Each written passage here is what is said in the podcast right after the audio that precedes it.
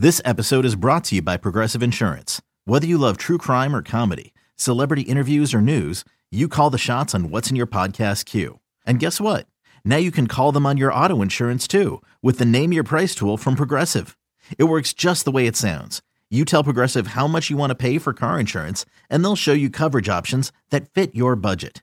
Get your quote today at progressive.com to join the over 28 million drivers who trust Progressive. Progressive Casualty Insurance Company and Affiliates. Price and coverage match limited by state law. I'm Alex Rodriguez. And I'm Jason Kelly. From Bloomberg, this is The Deal. Each week, you'll hear us in conversation with business icons. This show will explore deal making across sports, media, and entertainment. That is a harsh lesson in business. Sports is not And, as uh, simple you know, I- as bringing a bunch of big names together. I didn't want to do another stomp you out speech. It opened up so many more doors. The show is called The, The deal. Deal. Listen to The Deal. Listen to The Deal on Spotify. Are you listening? Damn.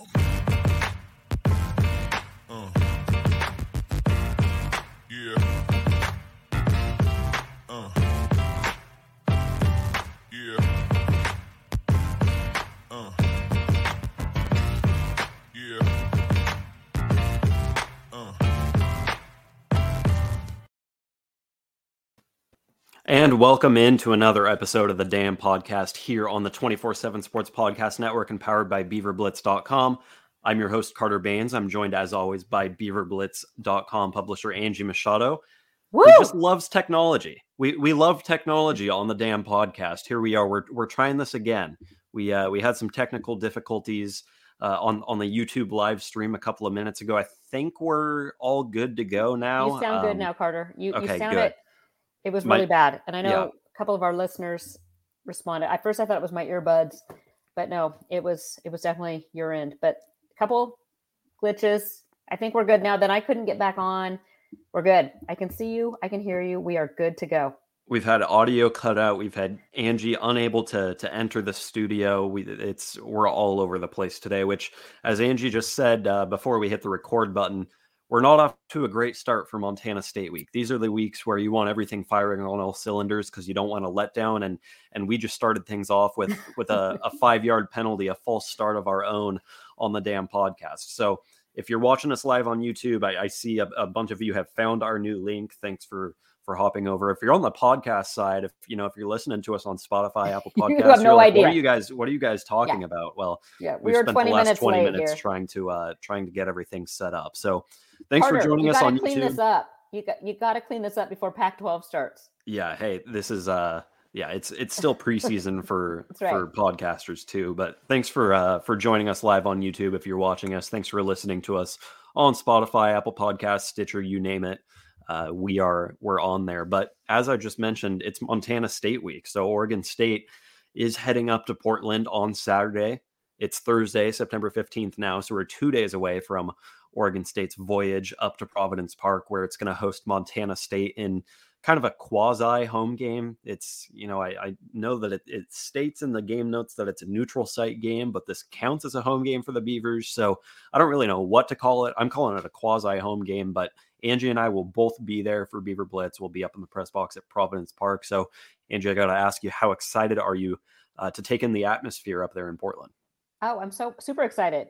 Um, I have not been to the new Providence Park since it's been um, more of a, an MLS soccer stadium. So Mhm. I'm excited to see the atmosphere and the, the game day, and, and then how exciting that it's a sellout. Over 25,000 Beaver fans, or fans, I guess I should say, probably some Montana State fans in the mix. Um, excited to see just the atmosphere and um, get. As I mean, seriously, the Beavs are two and zero. It, it doesn't get much better than that. We're going to break down that matchup here on today's episode of the Dam Podcast. Unfortunately, we don't have a guest with us on on this Thursday like we normally do when we are trying to preview these games and, and get some insight on Oregon State's upcoming opponents. But we're going to do our best to to cover all of the key storylines and and take a deep dive into Montana State here with just the two of us. Uh, we'll provide some news from Corvallis throughout the week. Jonathan Smith's press conference on Monday, uh, unfortunately, came with some bad news on the injury front. We'll get to that. Uh, we'll talk about what Oregon State can gain from this. You know, normally when you go up against an FCS team, you're just playing not to lose. what can the Beavers accomplish up in Portland. We'll provide an offensive and defensive key to the game, and then if we have time after all of that, I want to touch on some questions that we got from Twitter. We'll do a little Q and A. I sent out a, a, tweet before we went live, and are we and going back to some, some damn questions? I, I, I didn't brand it as damn questions, but uh, this this could be the first of um, of our our new season of damn questions. So we'll get into that, assuming we have time at the end. But uh, as we start to preview this game against Montana State, obviously, as we just mentioned, it's in Portland. It's at Providence Park, which Angie, you said you haven't been there since it's been reconfigured into a soccer stadium. So I'm curious when was the last time you were there? I, I, I assume it was before it was called Providence Park. Then, yeah. Was, was it PGE? Was it, it I think it was. You know, it was 2005 when the Beavers okay. had a uh, the spring game up up there when they were redoing the other t- the last time they were renovating Reser Stadium. The spring game was held up, and I think it was PGE Park at the time. Maybe Jeld-Wen. I think it was PGE. Um, so I don't. Maybe that was a soccer field. I don't know. I had a brand new baby. I think Luke was about two weeks old decked out in his beaver gear and I got I was on maternity leave but showed up and got to pass the baby around a little bit. So that was the last time I was there. Back in 05, it, it still at that point would have been a multi-use stadium. The Portland Beavers, of course, there from uh, the minor league baseball side of things, and then the Timbers were using it um, for their not yet MLS games. They were still in uh, in a lower division there, but I've been there a handful of times uh, over the last few years. I, I try to make it um, a, a, goal of mine to go to a Timbers game every year. A goal. But I'm uh, haven't haven't made it up there this year in in 22, but of course we'll be there on Saturday. So um, the uh, the new side of that stadium, you know, with the it's got the lower bowl that has been there since what 2012 or whatever when when the Timbers joined MLS. Um, and it has a an upper deck and a couple of upper decks actually now on that side too, which are are just incredible and have uh, increased the capacity there to just over twenty five thousand, which uh, I, I, think is going to provide for a pretty fun atmosphere for a college football game. Oh, I can't wait! I think it'll be fun and, and just a chance for those Portland fans that make that pilgrimage to uh, Corvallis so many times during a year to have a, a, a game that's a little closer to home. I do think we're going to see a decent Montana State turnout at this game. So uh, it it sold out yesterday. Oregon State announced that no tickets were available on the primary market, so twenty five thousand plus uh, tickets have been sold. But I, I think we're going to see a decent amount of those uh, be, be Bobcat fans, just because you know it's a Pacific Northwest school. It has a pretty decently sized alumni base, particularly in Portland and Seattle. Uh, you see a lot of um, of, of the graduates of, of that school come a little further west. In fact, I mean, one of my friends just graduated from Montana State last year, and he's working in Seattle now, trying to get him down to the game on Saturday. So we'll see there. But um, I, I, think you know, hearing what what uh, Montana State head coach Brent Vigen Brent Vigen said, I, I think we're going to see a, a lot of blue and gold there. Yeah, and just I can't even believe how many friends of mine that I went to Oregon State with who now have kids that are going off to and choosing Montana State. So um, I know two um, that are going to be freshmen at Montana State. So their families are coming up and meeting their kids, and um, they'll be probably wearing the wrong colors, but that's okay. Regardless of, of how many Montana State fans are there, I think we're going to see a pretty comparable number of fans wearing orange and black to what we saw in week one down at Reser because the, the, capacity at Reser right now with the, the completing Reser Stadium project going is uh, I believe it's capped just above 27,000, 26,000. So, um, you know, you look at a, a 25,000 seat stadium mm-hmm. in Portland and it's, it's basically the same. It'll just be a little more encompassing because you'll have yeah. seats on all, all four sides, unlike at Reser right now, where uh, it's just coming from you, you know, the, the, one side. the one side and the two end zones. So I think it's going to be loud. I think uh, there's going to be a ton of energy. I think it's going to be a fun atmosphere. I mean, this stadium is 95 years old but it's been renovated, so it still feels pretty new. And you know, part of that stadium's only uh, ten years old uh, at, at, at the oldest. So um, I, I, think the Beaver fans that that make the trek up to Portland from you know the metro area, from Corvallis, or the ones who who stay there, you know, who live downtown and, and normally make the trip down to Corvallis. Uh, I think they're they're in for a nice treat as the Beavers play their first game in Portland since 1986 What's going to be interesting too is now that it is an MLS stadium and it's only an MLS MLS stadium. I know when Oregon State officials made their site visit back this spring, um, it's there's not a lot of sideline room, and so that's going to be something to watch. Not a lot of room past the end zone, not a lot of sideline room.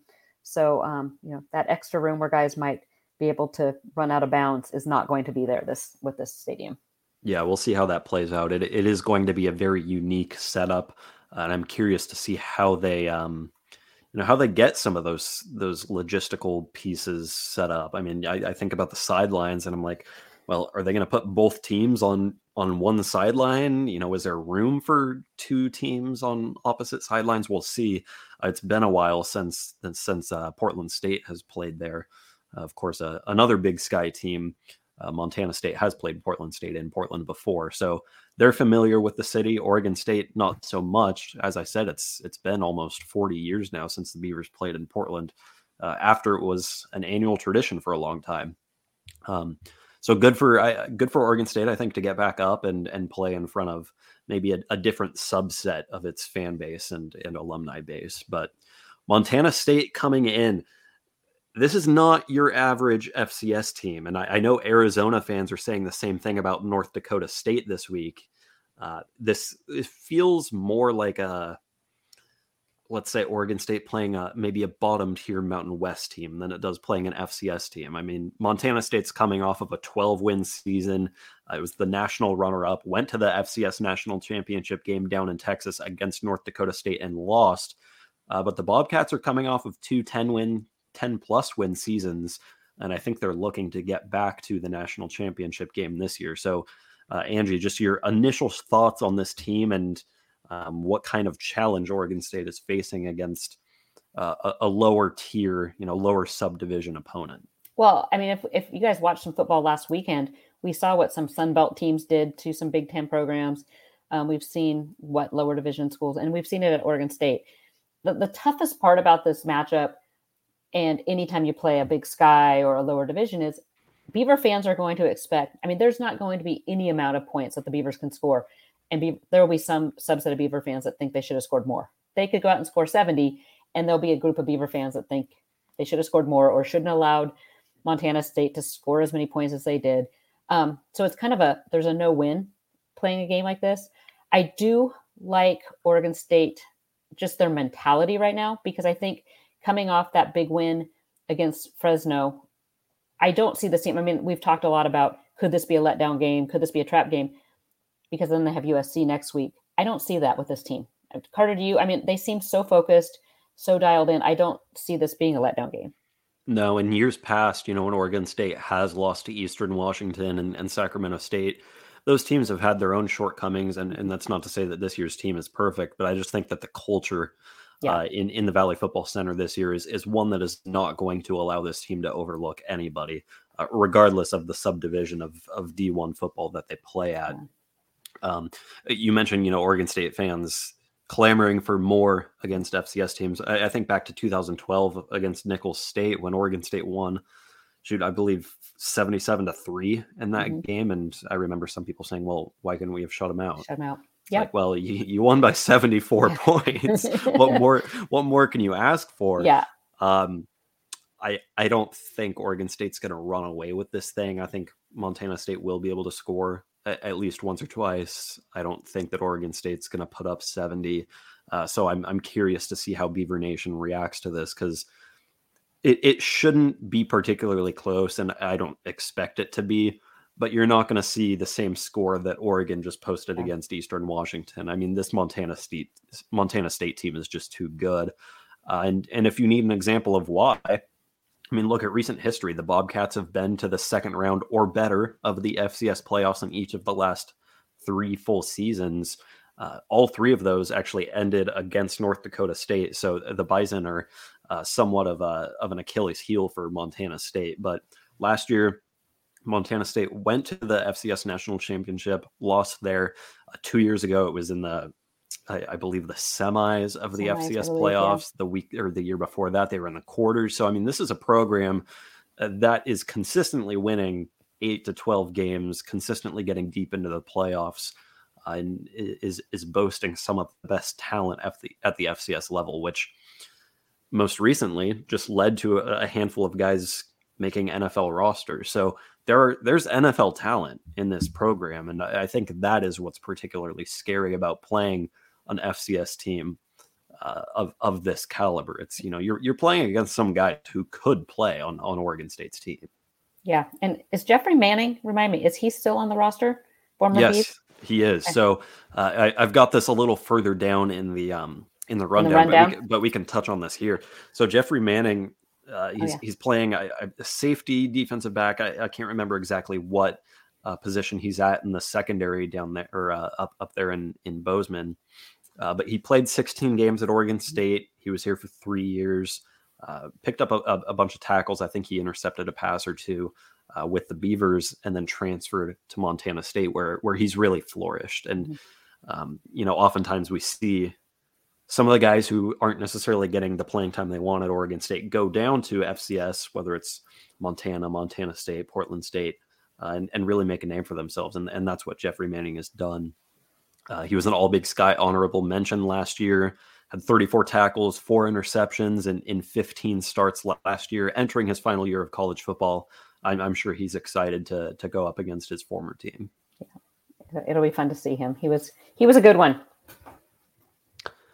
That highlights uh, that's one of the the many players who uh, are you know key contributors to a, a Montana State defense that has led this team to to new heights recently. So let's look at the uh, the first two results of Montana State's season this year. Bobcats are 2 0 to start the year. I don't know what stands out more to me, whether it's that defense allowing 15 points per game across two games or if it's the offense putting up 51 and a half.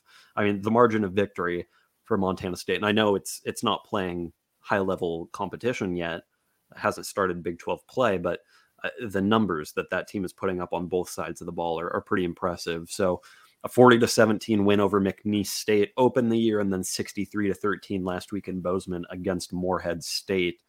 Uh, th- uh, those are those are two pretty lopsided wins right there. Yeah, yeah. So um, the Bees are going to have their their you know work cut out for them. I, I'm not. I don't want people to overlook this team and think this is going to be a, a cakewalk by any stretch of the imagination. you look at those scores and you think, okay, well, let's let's dive deeper into it. Let's see how they're getting those points and, and how they're limiting their opponents to 15 points a game. Well, this offense, this Bobcat offense, Angie, what if I told you it's averaging 564 yards per game? And what if I told you that 325 of those are coming on the ground? Well, I tell you that Oregon State's defense better be ready. yeah. yeah. there's there's athletes at, at all of the different skill Yeah. positions on that roster. I mean, you're going to see receivers running the fly sweep. You're going to see multiple quarterbacks running the ball uh, and, and running the ball well. They And do then- a two quarterback, um, don't they? They use two quarterbacks.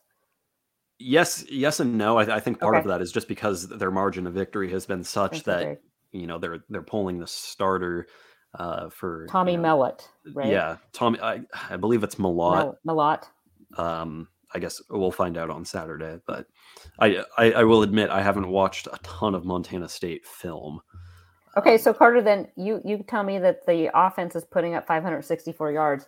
What if I were to tell you that the Montana State defense is limiting opposing offenses to only 281 yards per game? i'd tell you that that my research is paying off there put that number in the rundown and angie pulls it out like it's her own stat how about that um no I didn't get 200 this far for being dumb, Carter. 281 yards per game uh, defensively is is impressive. I think that's about the mark that Oregon State posted in Week One, actually, and and we were clamoring about how good Oregon State's defense looked in that game against Boise State. So obviously, to see Montana State do that on a, a two game sample size, uh, it's proving that it wasn't you know a fluke to do it in Week One. So this this team, the Bobcats are averaging 15 points per game against through two games this year. And you look at the quality of opponent they're playing and you say okay well you know this team's probably shouldn't be scoring a ton of points on them so i'm going to throw this one back at you angie. Oh, the entire 2021 season this is 15 games mind you because they advanced so far into the fcs playoffs montana state allowed 15 points per game all year last year so this is a 17 game sample size now the last 17 games montana state has only given up 15 points per game. Does that concern you at all?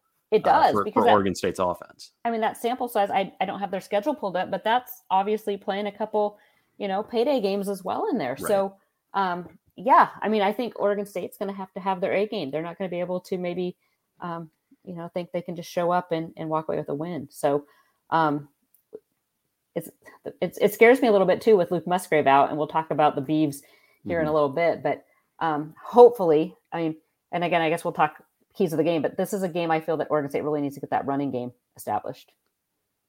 Yeah, you mentioned the payday games, and and last year, Montana State went to Wyoming and and only lost by three. I, I want to say the final score of that game was nineteen to sixteen, or you know something really ugly like that, where Mhm. Wyoming probably goes in and says, "All right, let's beat this team by twenty eight and and get out of here." Uh, and and sure enough, they're they're winning by a field goal in a a really ugly game where there were a lot of field goals kicked. Uh, if if I had to assume, looking at that score. Um, so this is this is Montana State's first payday game uh, since that season opener last year in 2021.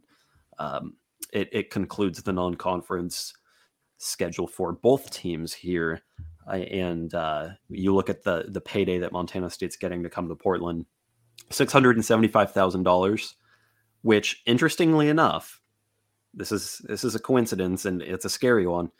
$675,000 is the exact figure that Montana got last year to go to Seattle and beat Washington. So a coincidence hopefully it doesn't, you know, produce the same result, but $675,000 to to go beat an FBS opponent. That worked out pretty well for Montana last Yeah, year. Montana State's probably thinking, "Hey, why not us?" I mean, that's so rude. We just paid you six hundred and seventy-five thousand dollars to come beat me at home. It's supposed to be my homecoming game. Hey, Appalachian State just made uh, what a million to go beat Texas A&M. Georgia Yeah. Southern made a Georgia million Southern, to go Yeah, to go fire Scott Frost. I mean, Yeah, these payday games are, as Oregon State fans are aware, and as you and I are, are certainly aware, uh, they're they're no gimme for. no. How about App State? By the way, they um they took North North Carolina the week before to the wire. Yeah, that's a good program down good in the Sun. Belt.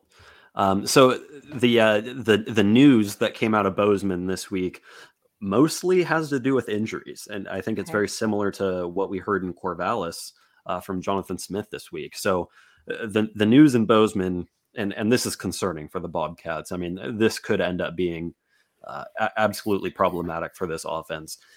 Bobcats are without four running backs this That's- week.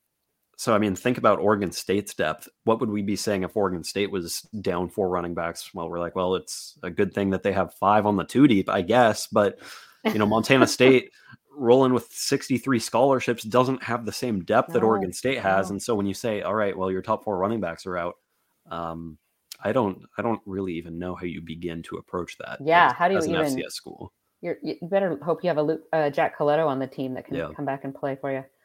Uh, I guess that's where their their mobile quarterbacks come into play quite a bit too. But uh, looking at the names of, of some of the guys who are missing uh, this weekend's game in that running in that running back group alone, I mean, this is striking. So Isaiah Ifanse had knee surgery. He was an All American last year. He's actually coming off of setting the single season rushing record at Montana State. He posted, I, I believe it was just under 2,000 yards on the ground last year. Um, he was on pace to set the career record as well, uh, but is going to miss a few more weeks after having that knee surgery. So the fact that he is not on the field this weekend, Oregon State has to to consider that a, massive win because that's just, I mean, a heck of a weapon that the Yeah. Bobcats are going to be without. Huge, huge. Kaegun Williams is out uh, with a neck injury for the year.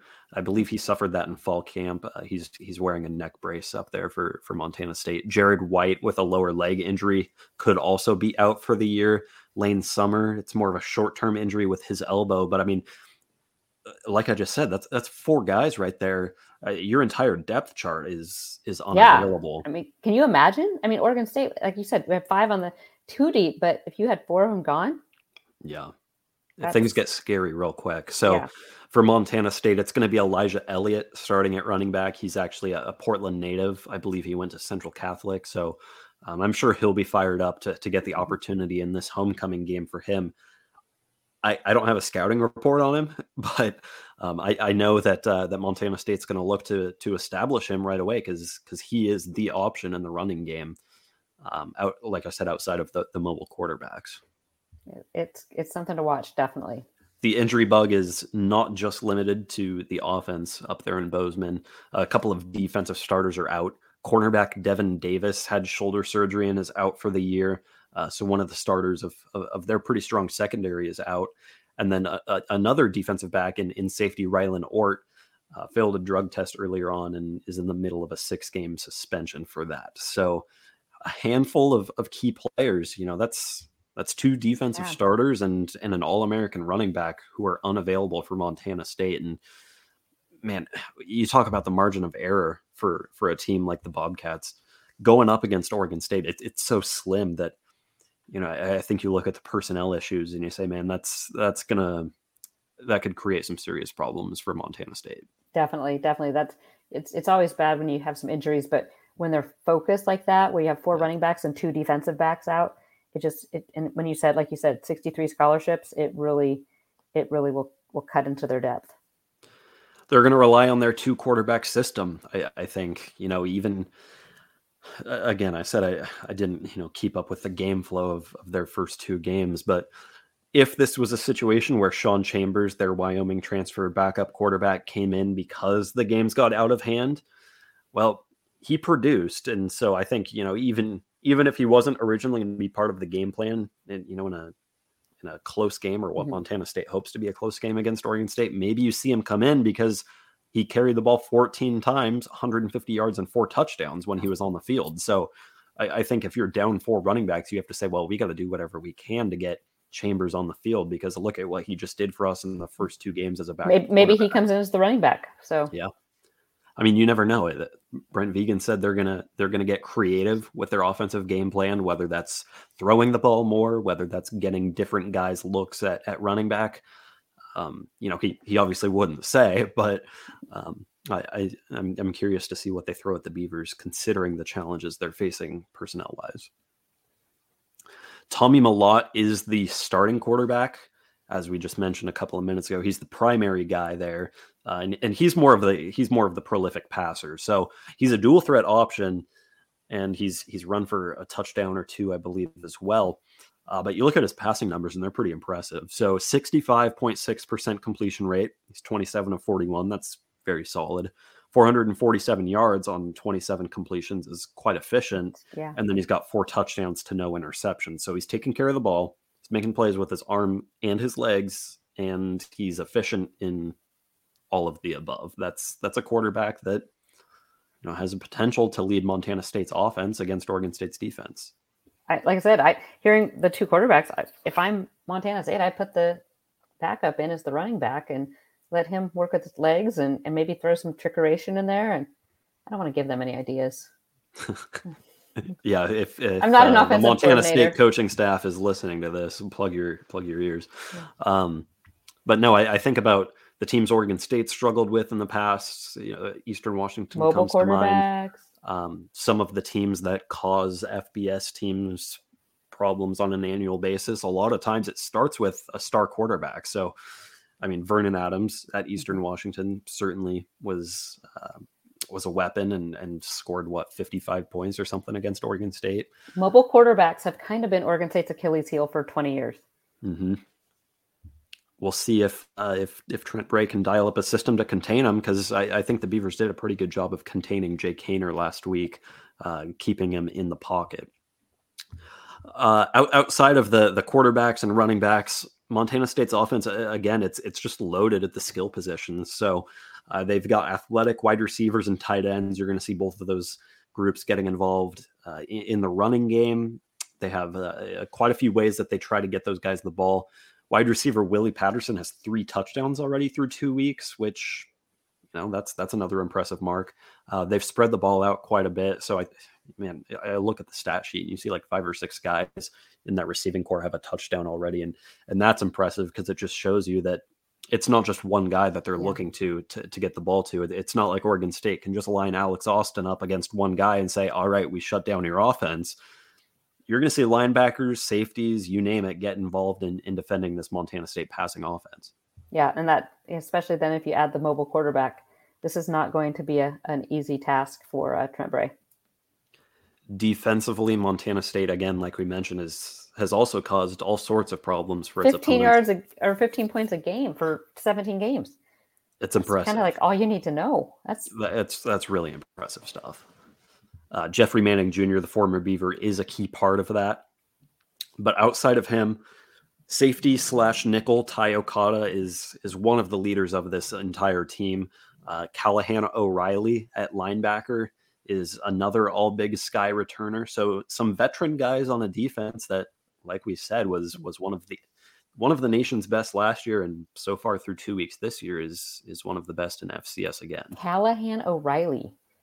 Wow, that makes me want to like have a Guinness or something. I was going to say it's pretty Irish. I haven't seen any pictures of him, but I'm not sure. I mean, there's there's some red hair potential. Red hair potential with O'Reilly. that name. Yeah, yeah.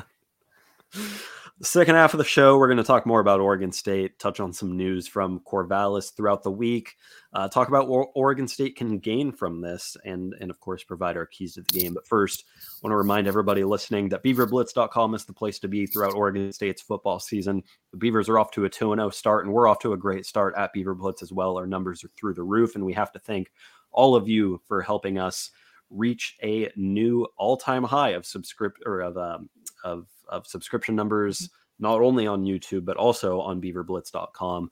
Uh, you're helping us grow, and, and we thank you for that.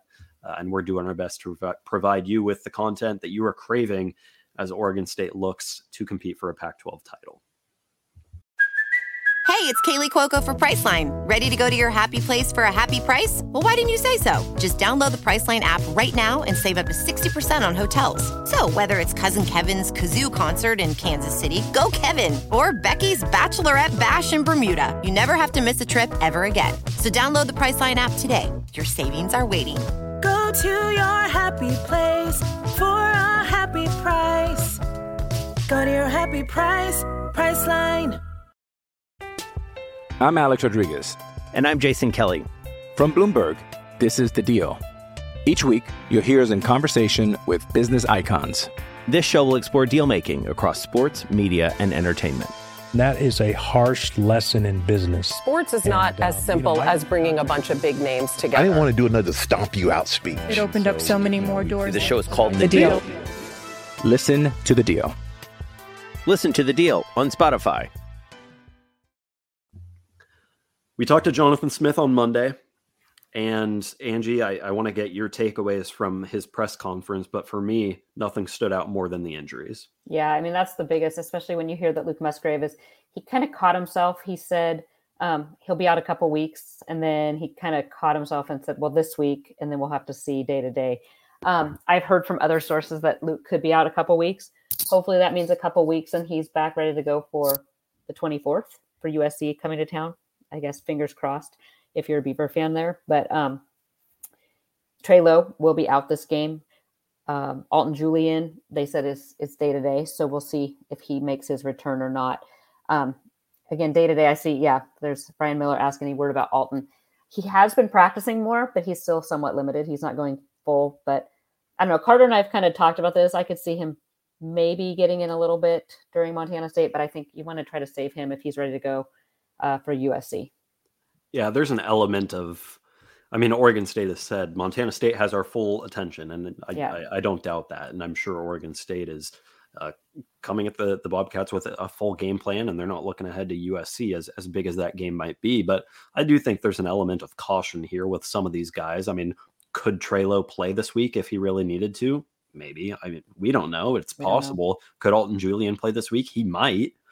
Uh, could Luke Musgrave play? It sounds like maybe not. No. Um, but but I think with with some of the guys who are more borderline, like a Julian, um, it, it just makes sense to hold them out this week and, and save them for a bigger opponent. I, I I think Oregon State, even with these injuries to to a couple of starters, I mean Musgrave in particular, um, even even with those injuries, Oregon State should have enough to beat Montana State and and to do it by a couple of scores. But where it gets really where it gets really hairy is if Luke Musgrave is out next week against USC because I think that's a game where if Oregon State wants to have any chance of winning, Musgrave's going to have to be, if not fully healthy, at least on the field and, and serving as a target in that passing game. Yeah, exactly. And that's they're going to need that bigger body. It's but it's frightening when you look at SC and Utah back to back and Stanford. You have three weeks back to back to back. Um, Yeah. Brian Miller asks in the YouTube chat, uh, do we think Oregon State could be playing mind games with USC about Musgrave? And and to that, I, I would say probably not. Uh, like Angie said, from what we have heard, this this does sound like it could be a multi-week injury.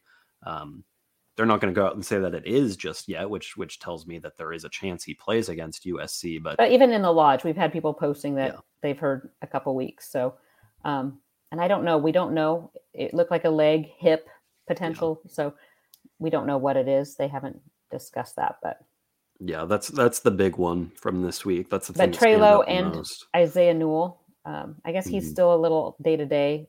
They said it was a non football injury. So whatever whatever that- whatever that is. whatever that means that's two uh, that's two fifths of oregon state's running back group out. So we talk about montana state being down four. I mean oregon state's got its shortcomings there as well. And i think this is a week where we really want to see oregon state establish the running game and uh, to have Trey Lowe and isaiah newell out well you know the uh, the uh, the emphasis is going to be on Deshaun Fenwick and, and Damien Martinez and probably a little bit of Jam Griffin as well to get that done because I don't think they quite accomplished what they were hoping to last week, even though they did have a little bit more success in that realm. Other interviews from throughout the week. I talked to Jim Michalczik on Tuesday, and you know, I, I had actually I had kind of forgotten. I, I knew at one point that he had coached at Montana State, um, but I, I had forgotten about it until he reminded us on on Tuesday. Uh, and I don't think I rec- I I don't think I realized even then that uh, that he had spent I believe he said seven years in Bozeman. Um, so one of the many connections, uh, you know, Oregon State has connections to, to coaching staffs all across the West Coast, but uh, one of the few that it, it has to Montana State. Uh, Coach Michalczik said he's really proud of of what Montana State has accomplished since he spent, uh, you know, a, about seven years there.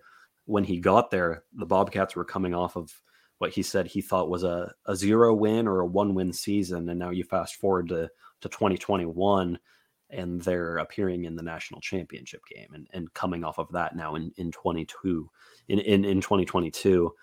Um, it is really impressive what that program has done. And obviously you have to credit coach M uh, in, in helping build that program up because, because we know how impressive and uh, accomplished of a coach he is. Yeah, and you know that's something I think people forget when coaches move on. They still keep tra- tabs on on their old team. I mean, I I know the half the the San Jose State coaching staff keeps tabs on the Beavs. A couple of them are still Beaver Blitz members and check in and, and will text that they're they're watching and cheering from afar. So that happens everywhere, and um, it's fun to see. I also spoke with Jake Overman on Tuesday. Uh, of course, Oregon State's other starting tight end. I, I put in quotes because it's really only when Oregon State's in two tight end sets that that we see him out there. But he is listed as a starter, uh, and and this week he's going to be tasked with stepping into the the tight end one role. You know, he is he's the guy in that group with Luke Musgrave out, and um, you know he said with the experience he has gained learning from from Teagan Quitoriano and, and Luke Musgrave over the last two years, and, and playing a decent amount uh, on special teams and and catching a pass as a freshman against Arizona State in that final game of the 2020 season. Uh, he's had enough time to develop and, and prepare for this moment, and I think he's really excited to to show what he's capable of. Yeah, exciting to see him get his his chance. What can Oregon State gain from this game, Angie? I, we've we've talked over and over about how this is a you know this might be a potential trap game for the Beavers. This is one that you can't afford to lose. Uh, you're paying your opponent so much money to come in. You have to take care of business. All of this is like anti-losing stuff. But obviously, Oregon State has has proven and and always will uh, prove that it's it's playing to win. You know, Oregon State's not just looking to go out there under Jonathan Smith and and take care of business and beat Montana State by seven points and squeak this out. No, I mean Smith proved it himself last week on the final play of the game. He's there to win the game, and I'm sure he's uh, he's hoping to uh, to walk away with a big one here. So if Oregon State is to go and and impress and you know take care of business in in um, you know in strong fashion, what does that look like for you? I think number one, in my opinion, they need to walk away without any more big injuries. Um, have to limit injuries because they have probably the toughest stretch of their schedule coming up, and they need as many healthy players as they can get. So, to me, that is my key is is to limit injuries. But um, I want to see a win. Obviously, um, I'd love to see them establish a running game and be able to establish that, and and also you know get some turnovers. We saw five turnovers that first week, and then zero last week. So um, I'd like to see the defense um, get some get some turnovers there, but also maybe do a little more pass rush, sack the quarterback a few more times, show just just show some domination. So um, those are kind of my three things I'm looking for. Yeah, I think getting the running game going is is my biggest thing. Uh, something that was a disappointment in week one. I, I think we saw a, a, minor step forward in week two, but it wasn't quite efficient enough to say, "Oh yeah, Oregon State's running game is back." And I, I think when you're going up against an FCS team, you expect to win in the trenches. You expect your skill position guys to be a little more talented, and and, and this is a week where Oregon State can.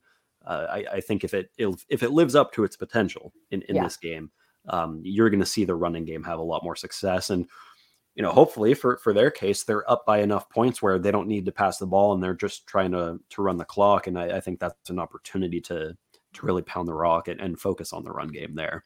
Yeah, I agree. Getting some younger players some action too, if if this thing gets out of hand or if it's you know comfortable at, at halftime who are some guys that maybe you want to see get a little bit of run this week? Let's say if, if Oregon State has a, a three touchdown lead in the third quarter, uh, and it's it's looking comfortable, and you know they're they're rotating some guys through. Who do you want to see get in there if that's the case? Well, honestly, I I love this these types of games for the reason of trying to get some true freshmen, like true, you know, Dylan Lopez, um, Donaldson, Malaki Donaldson. Um, gosh, some of these guys, true freshmen they can play up to four games and keep their red shirt. So get them in, let them get some game experience. Um, so I would say basically that entire freshman class, if, if the lead's comfortable enough, it'd be great to get them some run and let them go out and, and show their hand a little bit. Um, but yeah, just the younger guys, just let them get in. Maybe we see some Ben Gulbranson. Um, it would be nice to see him and get some some game reps there. Look at last year against Idaho. Sam Vidlak came in for a yeah. series or two uh, at quarterback as a true freshman, and you know put up a, a couple of completions and and I think got a first down or two, and obviously that's good for his early career um, confidence. And I think if if Ben Gulbranson were to get in, you know, it's only a second drive of of his career after uh, playing that final one against Arizona State back in 2020. So if if you're working towards him being your quarterback in two years, uh, this is you know an, an opportunity um, for him to to get some action. Bo R in the YouTube chat suggests Easton Mascarenas, John Dunmore, and uh, and and Madison. If that's referring to Teron Madison, I don't believe he's, he's not on the roster. roster. Uh, but John Dunmore is is one. You know, we saw him come in for that trick play against Boise State, and you know, we said, okay, he's he's making plays one way or another. I'd, I'd like to see him get some run in the in the receiving corps uh, if the opportunity arises. But yeah, for me, it's it's that freshman class. It's the Dylan Lopez's, it's the Melvin Jordans, it's Melvin the Jordan, Matthias yeah. uh, Malaki Donaldson. You know those guys who came in as as highly rated, highly touted recruits, uh, who, are, who are just not quite ready to crack the two deep, or I mean, in some cases they are, yeah. Um, but but not quite ready to to actually get into the rotation on game day. This is a great opportunity to give them to give them game experience against collegiate uh, I'd like to see too the second string O line get in and D line. Yeah. Just because I think those guys need need the work too. I think you want to see Oregon State win comfortably with no mid game letdowns. You know, play full four quarters, get out to an early lead, build on it, and then don't let it up in the fourth quarter. That's generally a, a pretty positive game script when you're playing against an FCS team. And, and basically what, what the Beavers did against Idaho last year, if I remember correctly. I, th- I think that was pretty much a all right, we got the lead. Now let's build on it. Uh, and, and Idaho never really put up much of a fight in that one. Um, forcing turnovers, getting to the quarterback, I, I, think is an area that, you know, the Beavers last week did a good job of getting to the quarterback. They just didn't finish on it. Mm-hmm. In week one, they forced five turnovers, but then in week two, they didn't force any. And so I think uh, putting all of that back together in one game uh, is it, it serves as a it, it would serve as a nice little launching point as you go into conference play to see all right well we just did it again you know Yes. we don't just have one data point to go off of um let's move into our keys to the game i've got mine uh, I'll, I'll let you go first if you have something different from what i have Um, I'm just looking at yours. So my offensive key to the game is going to be to establish the run and just pound the rock. Okay so control- so different from mine so Yeah, yours is different. So I, I want to see control the clock, pound the rock, and really establish. I, I felt like Fresno State when when you look at the stats, they looked good. Um, you know, it was like okay, they they actually picked up yards, but when you actually were watching the game, it just felt like chunks. You know, it wasn't really coming in any kind of consistent form. Uh, There were two, maybe three runs of like 10 yards. I think Martinez had one and Fenwick had one. But yeah, to your point, no breakaway runs. We didn't see Colletto take it for 41 yards like we did in week one. And, Mhm. uh, you know, none of the running backs actually, you know, the, the legitimate running backs, not, you know, Colletto excluded, uh, none of them have broken free for anything longer than I think 10 to 15. So, uh, yeah, it'd be nice to see to see them get that going this week. For me, my offensive key is just to limit turnovers, and and I'll tell you why. Obviously, that's a you know that's a point of emphasis every week, but I, I think it's particularly important this one in this one because Oregon State's going to be able going to be able to move the ball. The Beavers are going to score points against Montana State. I 15 points a game is impressive, but I mean Oregon State's just a, a different animal offensively than a lot of the teams the Bobcats are playing. So I think Oregon State's going to score. It just needs to limit Montana State's opportunities to keep up. And one way that you can do that is to hold on to the ball. You don't want to let the Bobcats get extra offensive possessions. Uh, you don't want to, you know, score 21 points and then all of a sudden you're you're stalling because you just fumbled, you know, or you Yeah. don't want to you don't want to go up 14 nothing, but oh no, we just threw a pick six and now it's a one score game. You know, hold on to the ball, keep building up on that score, uh, and, and just don't give Montana State any chances to keep up with you. Montana State head coach Brent Vigen said that in order to beat Oregon State, they're going to need to force turnovers. You know, he he recognizes that the Bobcats are going to need as many possessions and uh, particularly extra. Is that my phone? No, it's your No, phone. it's me. It's Okay. I, I Um, just muted it. Um, i- i- in order to keep up, they're going to have to force turnovers and and you know give themselves opportunities to keep up. And and you know if if they're pointing that out as one of their keys to the game, well, one of my keys has to be to counteract that. Yeah. Uh, we saw Oregon State hold on to the ball last week against Fresno State, and I think it was the difference. You know, Fresno State didn't get any opportunities to to build onto their lead. I, I think nine was as as wide as it got. So again, it's it's a point of emphasis every week, but I think in particular when you're playing an FCS team, it's it's really important to hold on to the ball. Just Yeah. No know, free chances. Yeah, exactly. Um, defensively, what what is your key? Uh, do you have the same one as me? Well, kind of. I my my that I had on my note was to um, create more of a pass rush, but in hearing more about what you're saying about the quarterbacks, I, I think it's total legit to contain the QBs, and I think that's they kind of similar. Containing them, pass rush, get to the quarterback is is the biggest thing. Yeah, I, I, I think even less so than getting to the quarterback this week. This is more of a containment week, Yeah. and Yeah. um, we saw the Beavers do that so well last week, getting pressure but but holding the edge. Uh, you know, Haener didn't have opportunities to scramble out of the pocket, and more often than more often than not, he was just forced to get rid of it early. Uh, he's he's a mobile guy. He's actually got some sneaky speed. He just didn't have an opportunity to show that because Oregon State did a great job of holding the edge. And I think against Montana State, a team that wants to use one, if not two quarterbacks and and run them a ton, um, holding the edge and, and not letting them get outside of the defense. You know, if, if they're going to beat you with their legs, you you want to make them beat you through the pocket. You know, step up and beat you there because that's where you're all defend where all of your defenders are. Um, where Oregon State could get into trouble is if you know you've got a cornerback leaving his assignment to to take the quarterback because he's running down the sideline. Yeah, Um, yeah. Just containing those guys, keeping them in the pocket. I think that's going to be big, especially since with four running backs out, I think you are going to see the quarterbacks Yeah. run quite a bit. I, I think you're going to see more designed runs. Yeah, and, and that's going to be huge. If they can keep them contained to the middle of the, middle of the field, you cannot have them sprinting down the sideline. Those are our keys to the game. Limit the turnovers offensively, uh, get the running game going, and then defensively uh, to contain Tommy Mellott and Sean Chambers.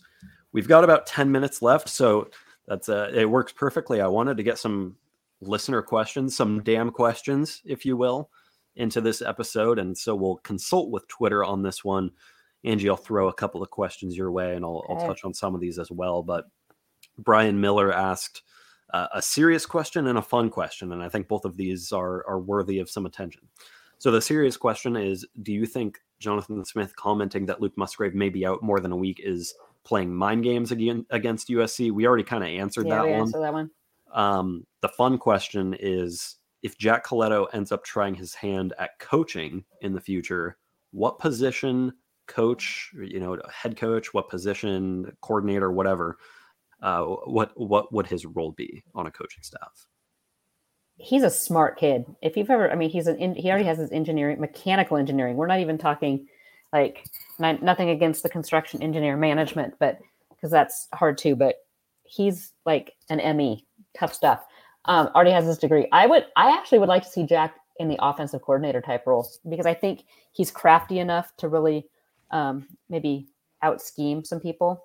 Um, he knows offenses really well, being a former quarterback, and he's kind of played every position out there. So, offensive, I'd say offensive coordinator. I mean, he called his own play on the Yeah. game-winning play. He went to Jonathan Smith and said, "Hey, I, I actually like this look better." Jonathan said, "All right," and and he scored a game-winning touchdown on it. So yeah, that's that's got all the makings of an offensive coordinator, right? I mean, he's just one of those smart, cerebral kids that, um, or young men that um, I think would be suited to be kind of an offensive coordinator. Cerebral, out scheming. I could see it.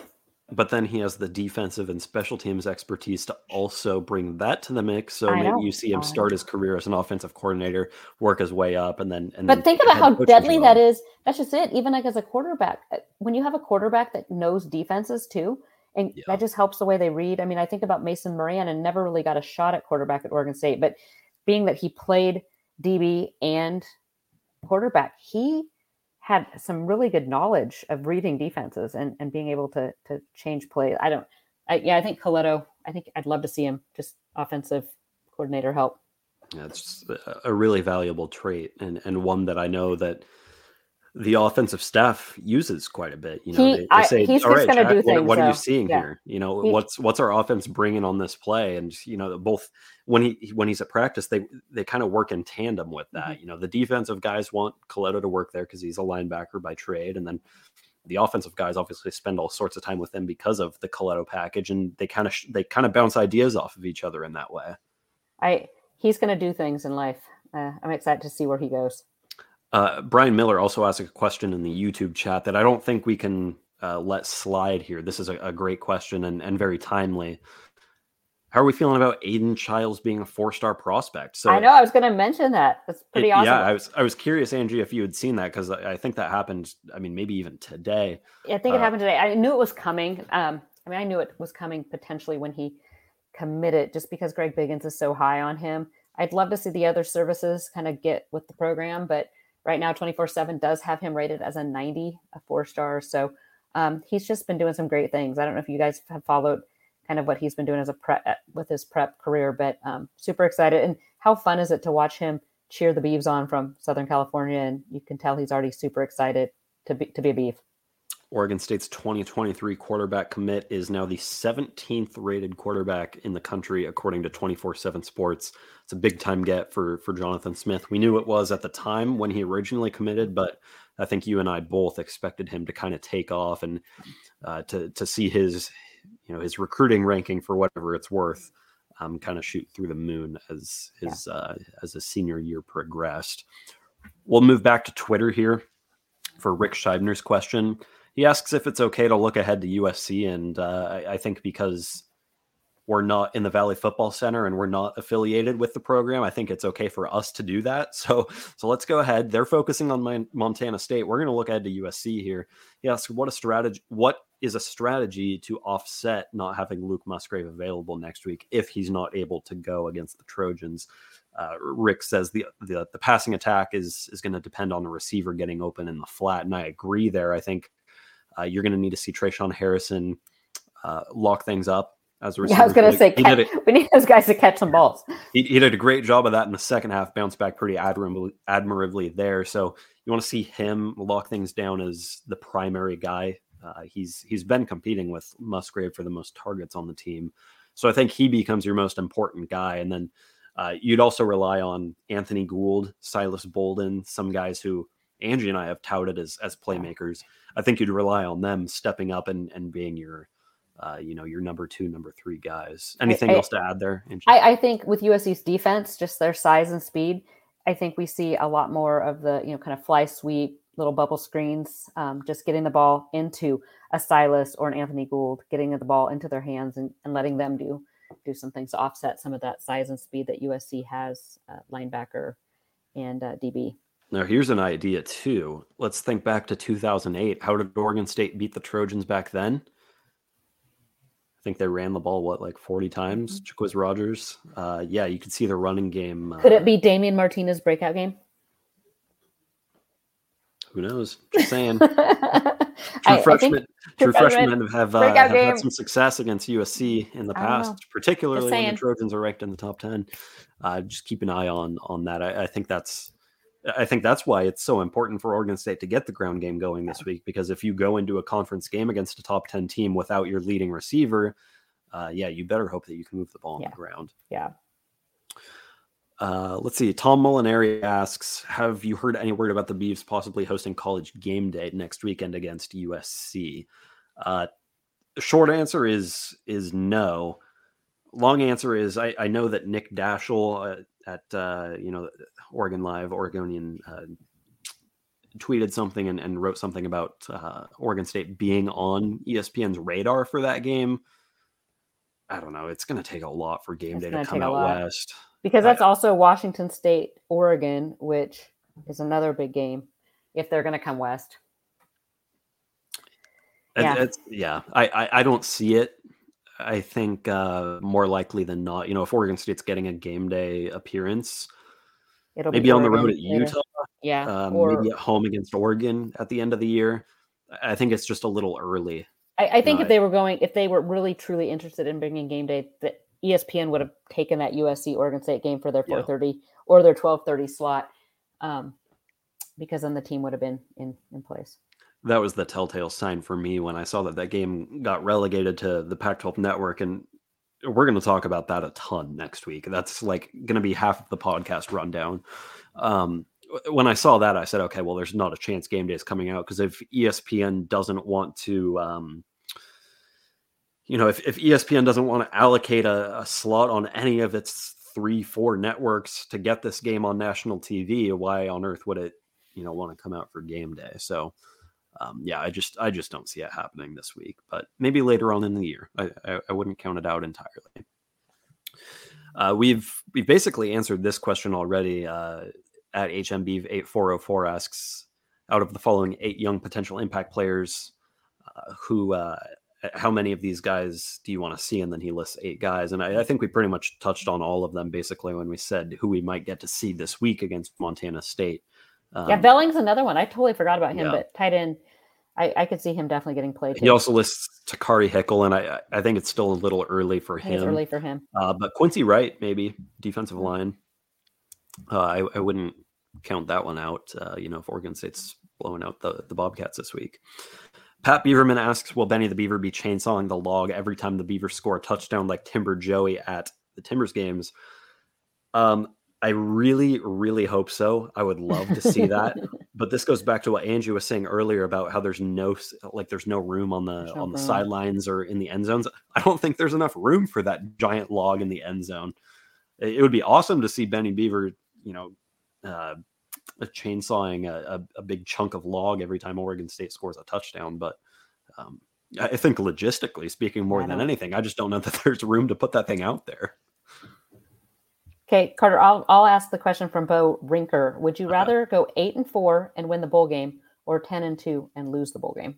Ten and two and lose. I, Yes, me too. Yeah, yeah. that's, that's no brainer. that's uh it's a no-brainer to me just because and i mean i'm not going to discount the question because i do think it's a little thought-provoking i mean I, I just think it's well what do you value winning the Holiday Bowl more than you value losing in the Fiesta Bowl.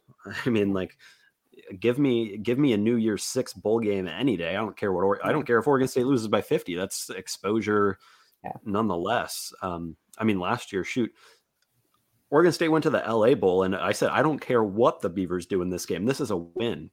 Um, I, I, I just think you know if if you were to win ten games and get to a high stakes bowl like that, um, no matter what happens, I, I think that's more important than than winning a lower a lower tier. And you and you have the momentum all season. You know, when you're ten and two, just the momentum going all season, it's is huge. yeah, I mean, if you're ten and two going into the bowl game, you're probably a, a borderline top ten team. If you're eight Yeah. and four, you're probably uh, uh, on You're the edge of of the, top yeah, twenty five. Out of the top twenty five, and recruiting. I mean, recruiting, fundraising, everything's going to be better with a ten and two, and a you know a better bowl game, even if you get blown out. primetime TV slots late in the year, college game More day. money, yeah, I mean, yeah. I mean, it's, it's like no brainer. Yeah. Uh, Chantry Star finally asks if Oregon State's four and one after the Utah game, what record would be acceptable at the end of Pac-12 play? And I, I really like this question, so I saved it for last, just because I, I, I think it gave it gives us an opportunity to talk about how Oregon State is already on its way to a pretty successful year. Because when we sat down and we gave our season predictions, we went game by game. I said, all right, Oregon State's got a really tough non-conference schedule. If it goes three and zero, I think the Beavs are an eight nine win team. If it goes two and one, I think the Beavs win somewhere between six and eight.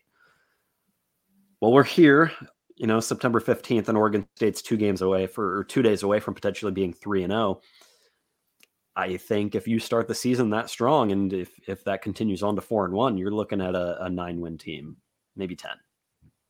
And and unlike Carter, I went out on a limb and said it was a ten and two team to begin with. So um, I did pick a loss. It Fresno and US or Fresno and Utah were my two losses. So theoretically, I got an extra loss in there because ten and two, baby, ten and So two. you heard it here first. Oregon State's going eleven and one because it beat Fresno State. Well, yeah, I mean, but that gives me a little cushion because USC is looking better than I expected Yeah. them maybe to look. But I still don't. Their D line, I think, is suspect. What, uh, what? Yeah, we'll wait. We we have next week to talk about USC, and we have two whole podcasts to talk about USC, or not two, I guess. But depending on how Sunday night goes, I might have to eke in a little USC talk. Oh yeah, I, I think we'll preview that game a little bit.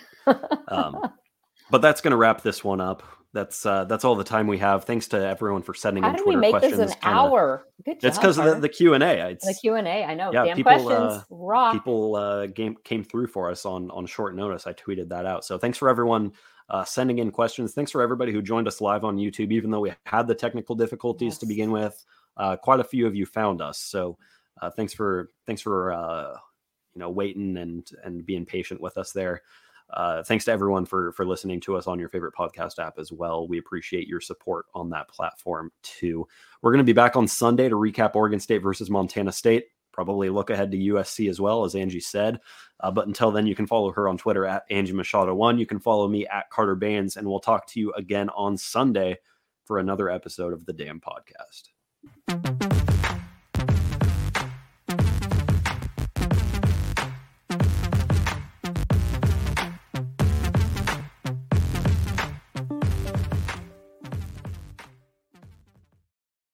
Was a very bright, shining light, Sarajevo, and they needed to kill that light. From producers Matt Damon and Ben Affleck, explore how art and music sustained hope during the siege of Sarajevo, thanks in part to humanitarians and the band U2. U2, they represent the personification of our resistance. The Hollywood Reporter hails Kiss the Future, moving and inspirational. Kiss the future! Viva Sarajevo! Kiss the Future, new documentary now streaming exclusively on Paramount Plus. Go to Paramount Plus to try it free. Terms apply.